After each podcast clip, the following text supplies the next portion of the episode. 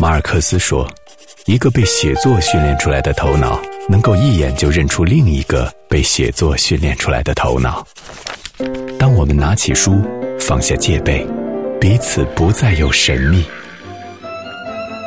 阅读，听见一种声音。私家车九八六，每周六晚九点，有声杂志。”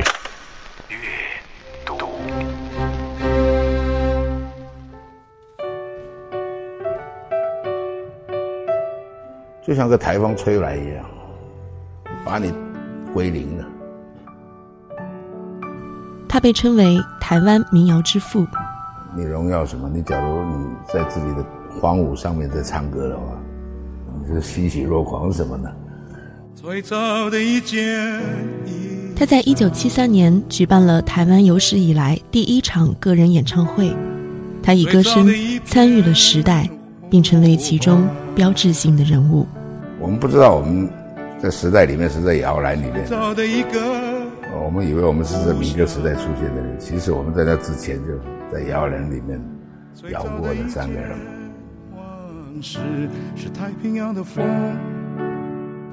在台湾民谣歌手的黄金时代，胡德夫转身把自己抛向了远方。他在街头为台湾原住民呐喊。在部落寻访失落的歌声，他说：“最好的歌，是一座桥，通向最最遥远的路。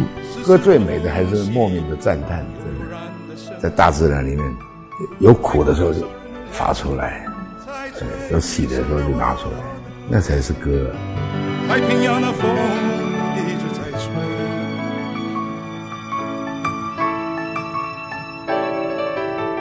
本期阅读胡德夫歌声里的岁月与山河。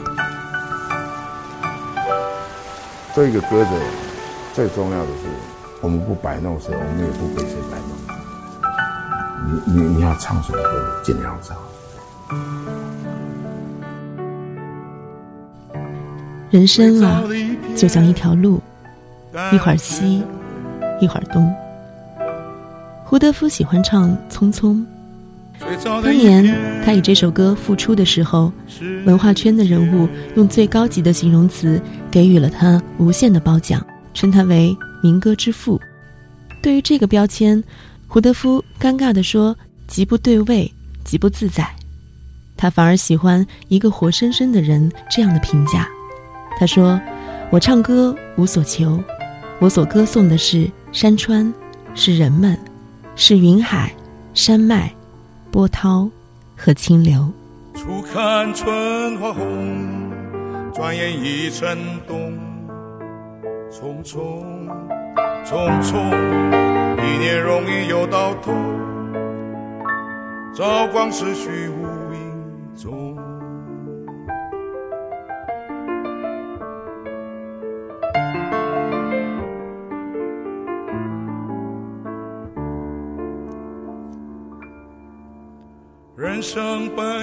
各位好，我是小轩。今天这期节目，我们就来说一说这位民歌之父胡德夫。多年后，胡德夫重回淡江中学，让他一阵恍惚。红砖、白墙、八角塔、老榕树，这座他曾经生活了六年的校园景致依旧。一九六二年，还是一名十一岁部落男孩的胡德夫，把皮鞋挂在肩上，牵着盲眼大哥的手，一路赤脚来到了淡江中学。那是他第一次离开大武山下的嘉兰山谷，这个混合着排湾族与卑南族血统的孩子，在家乡积攒的经验顿时失效。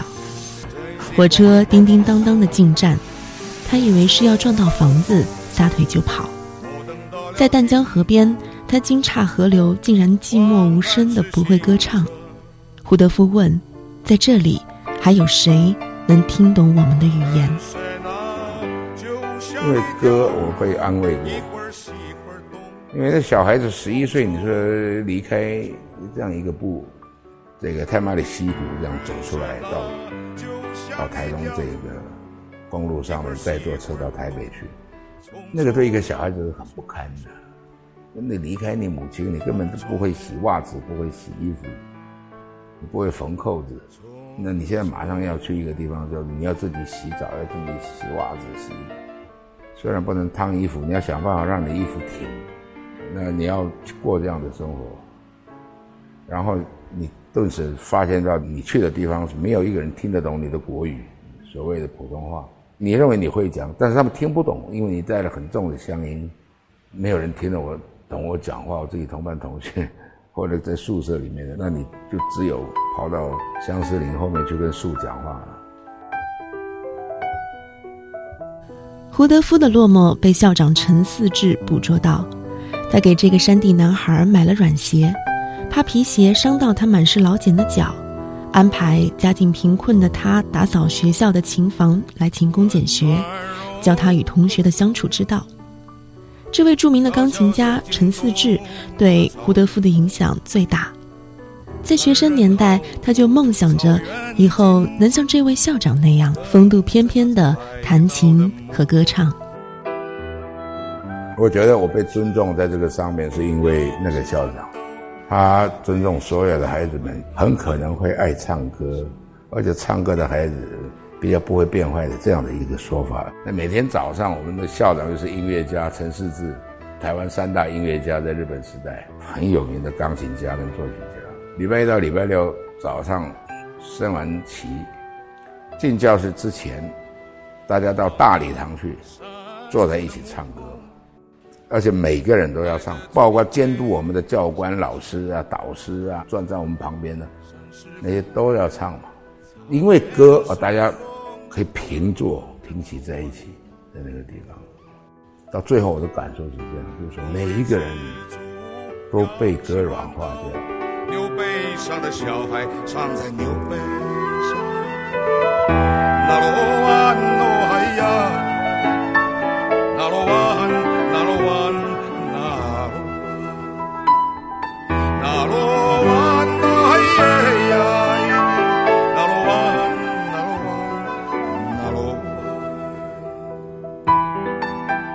年以后，再回到校园的礼堂，胡德夫把所有的老歌都温习了一遍，录音机就这样一直开着，随他怎么唱，却没想到这些歌后来被收录进了一张专辑，取名为《匆匆》，这是胡德夫的第一张个人专辑。两千零五年，《匆匆》获得了台湾第十七届金曲奖最佳年度歌曲、最佳作词人两项大奖。当时很多人疑惑，这位打败了周杰伦的满头白发的新人，究竟有何来头？他们并不知道，眼前的这位老人就是与杨贤和李双泽一起推动了被誉为整个华语流行音乐启蒙的台湾民歌运动。这这所谓会写写这首歌叫《牛背上的小孩》，是因为跟李双泽认识之后。从他嘴巴里面听到，他对台湾本身土地上的音乐的渴慕，他来找是不是有志同道合的人，可以一起写歌啊，一起唱所谓的民谣这个部分。温暖柔和的朝阳，悄悄走进东部的草原，三人好梦。草原静静等着那早来到的牧童，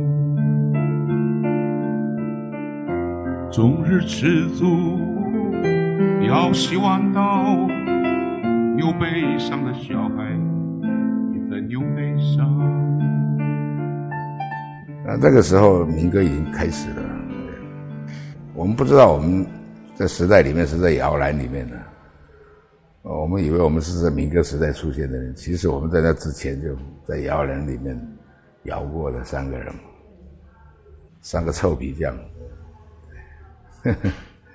然后杨泉发表了《白玉苦瓜》，余光中的，正是在中商场办的时候，余光中把它定义为民歌一年嘛，元年嘛。那之前的事，就是我们三个人的那个时代嘛。还有洪小乔嘛，到民歌出来，的分割市场成功，变成主流，然后这些东西再合在一起，变成台湾的大的流行的一个一块饼嘛出来。那那这些这些我都觉得不是很重要，最重要是说，到底还有没有歌？有的话为什么不唱？对，为什么不写？你自己种歌下去，你自己唱自己的歌看看。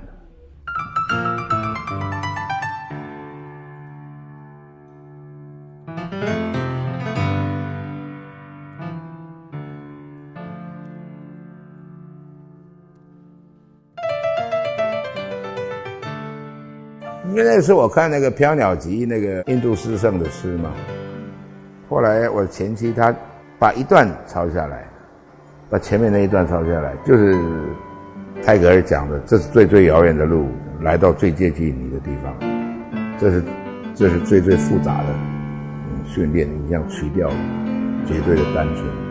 我想歌就是这样子。这是最最遥远的路程。来到最接近你的地方，这是最最复杂的训练。音响去掉绝对的单纯，你我需偏叩每扇远方的门，才能找到自己的门，自己的人。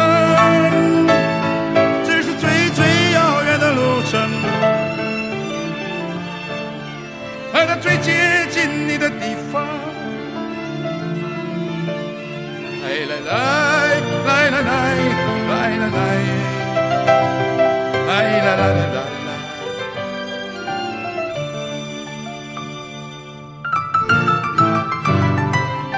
所以我才去写第二段。我说这是最最遥远的路程，因为那时候我要送给吕北的大专学生嘛，原住民的。鼓他们就装备自己以后，你想你要干嘛？所以我才会写，这是最最遥远的路，来到以前出发的地方。这是最后一个上坡嘛？那但是会影向家园或者田园绝对的美丽嘛？假如你用心一下，虽然我们偏扣过很多远方的门，那最后你会敲你的门进去，最后你会找到自己的人，最后你会走进自己的田园。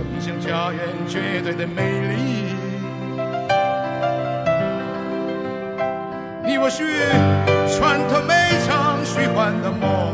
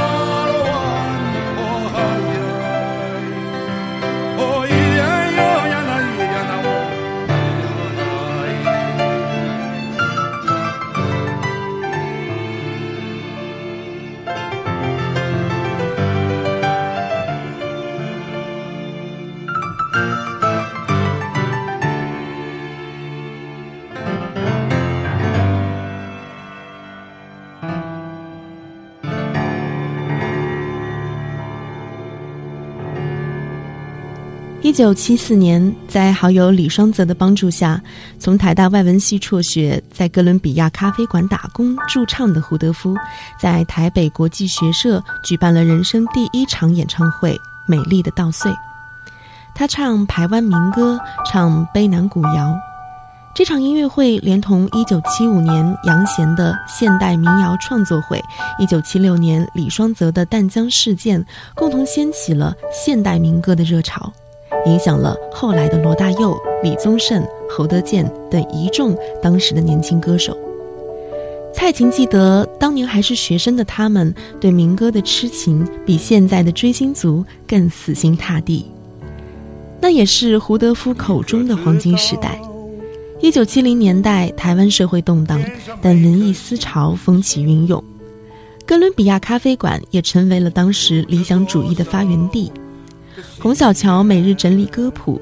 张艾嘉逃学过来听歌，胡因梦等着机会上台，胡德夫则在驻唱结束后和李双泽一起赶往著名的铁板烧餐厅玩音乐。当时的这些人想要在一片西洋乐的大潮中唱出和写出自己的歌。李双泽曾经在《歌从哪里来》这一文中记录了那些狂傲梦想与沉重责任交织的岁月。他写道：“冬天的夜晚。”落湿地餐厅曲终人散，门外飘着细雨。胡德夫猛然撇出一把琴音，喃喃的便唱起，声音还哽在喉头。可惜李双泽早逝，他在一九七七年为了救人淹死在海边，当年只有二十八岁，还来不及为自己此后成为传奇作品的《美丽岛》留下录音。于是胡德夫就和另外一位民歌歌手杨祖君连夜整理他的手稿，录制了《美丽岛》，为好友送行。胡德夫说：“我这辈子都是这个老朋友盯着，他会在纪念演唱会上打出李双泽的名字，还有那一张李双泽盘腿而坐，抱着吉他弹琴，咧嘴而笑的黑白照片。”一位满头银发的老人和另一位青春依旧的老友，就这样隔着光阴对望着。这首《美丽岛》和李双泽的很多作品一样，都有着很多美好的梦想，其中就有他们对两岸统一的愿望。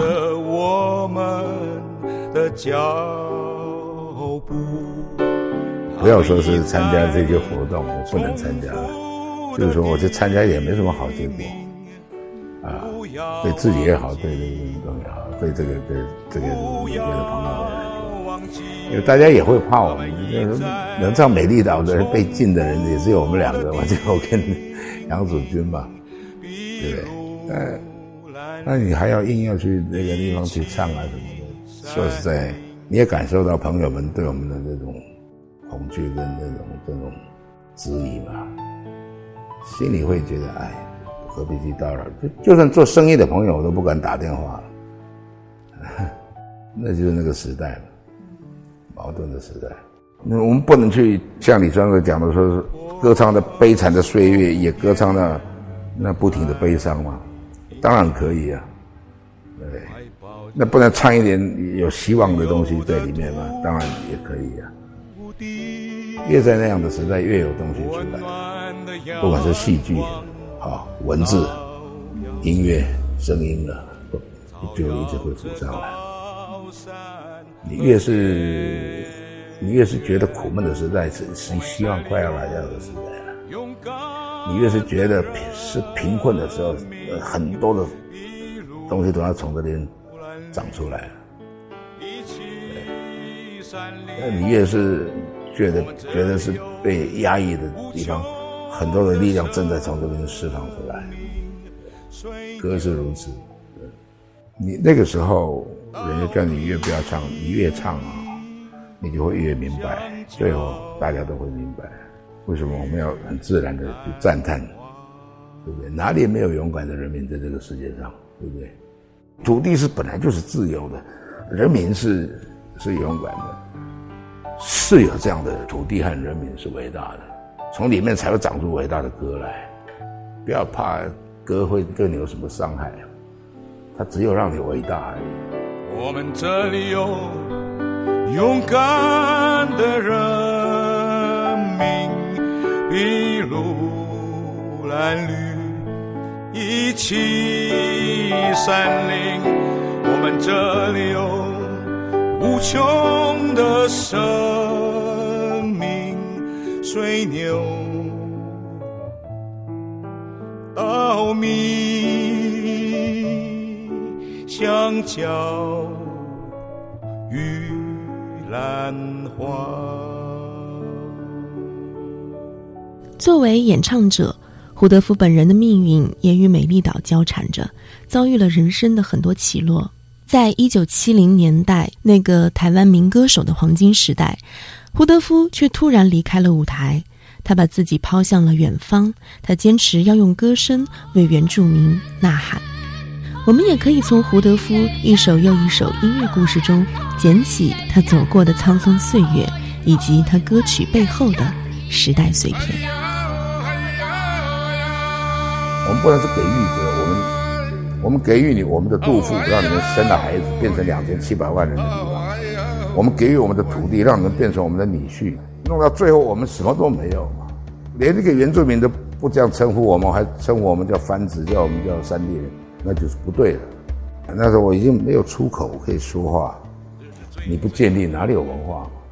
然后很多民主的歌就在这些时候大量的唱出来阿里山的歌啊，阿美族的歌啊。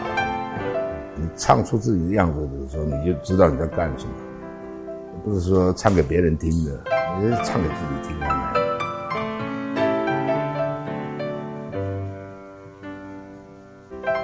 哎呀，山谷里的声音是那么的美丽。哎呀，唱呀，大声的唱，山谷里的声音。你是带不走的声音，是山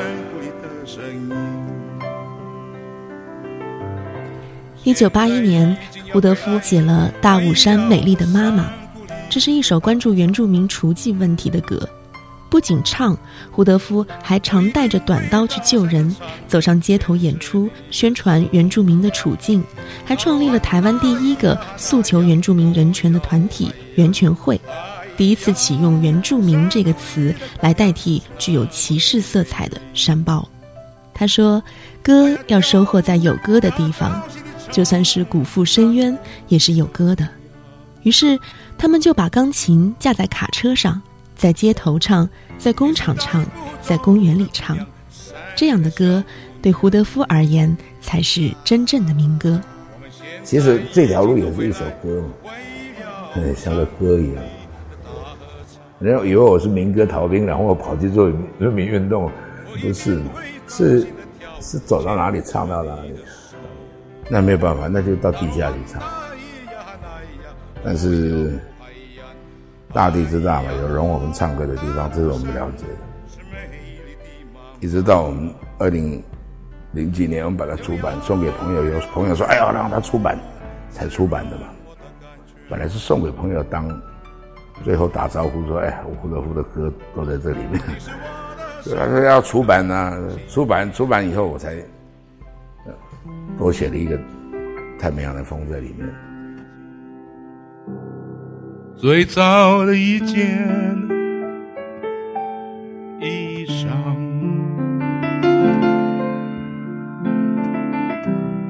最早的一片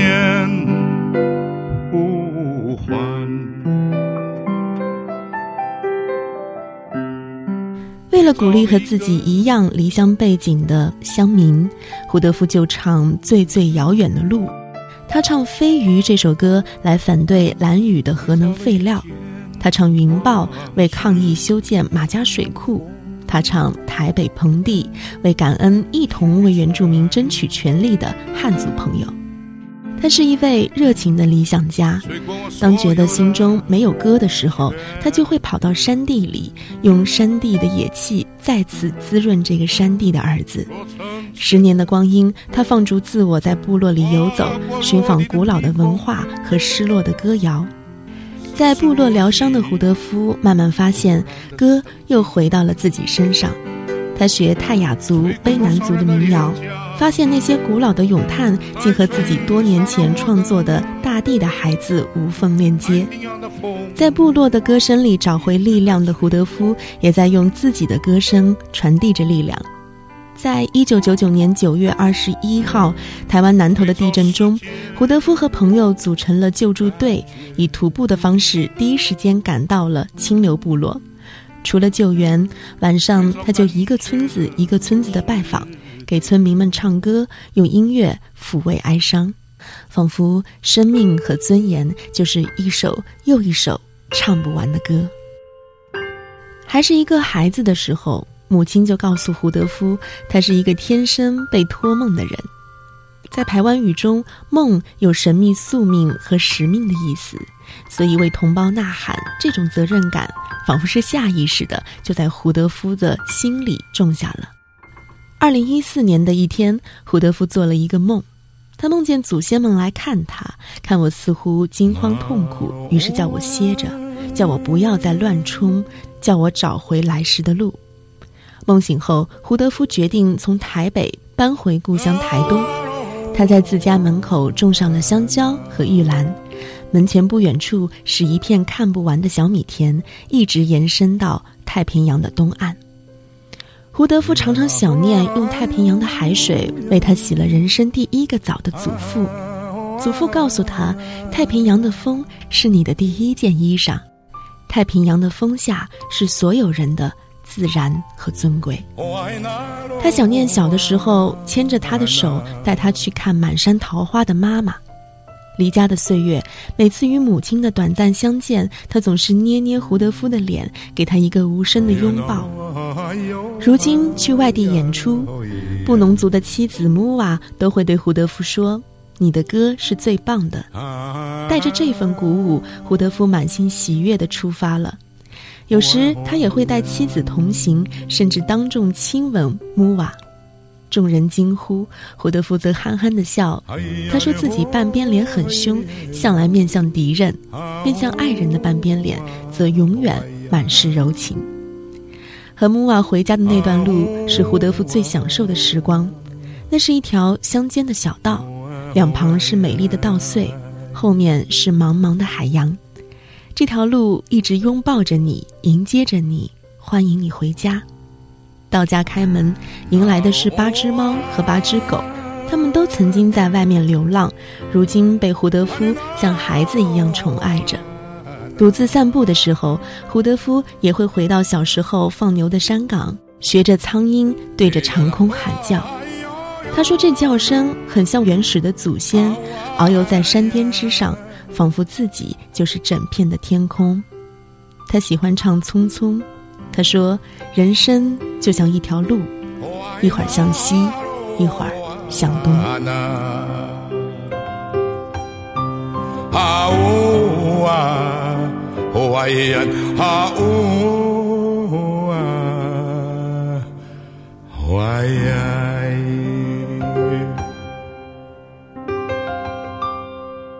好，感谢收听本期阅读，我是小轩，下周见。